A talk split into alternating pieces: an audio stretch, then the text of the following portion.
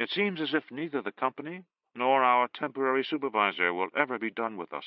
Yet we are only human beings, or at least physical beings, and one day we must die.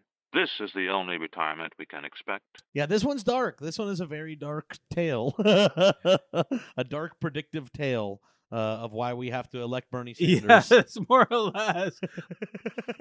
Under Bloomberg, this is definitely the future. Oh. like this is definitely the future. Yeah, this might be optimistic. They got health care at least. this one. That is true. They actually got health care. We would not be getting pills for free. yeah.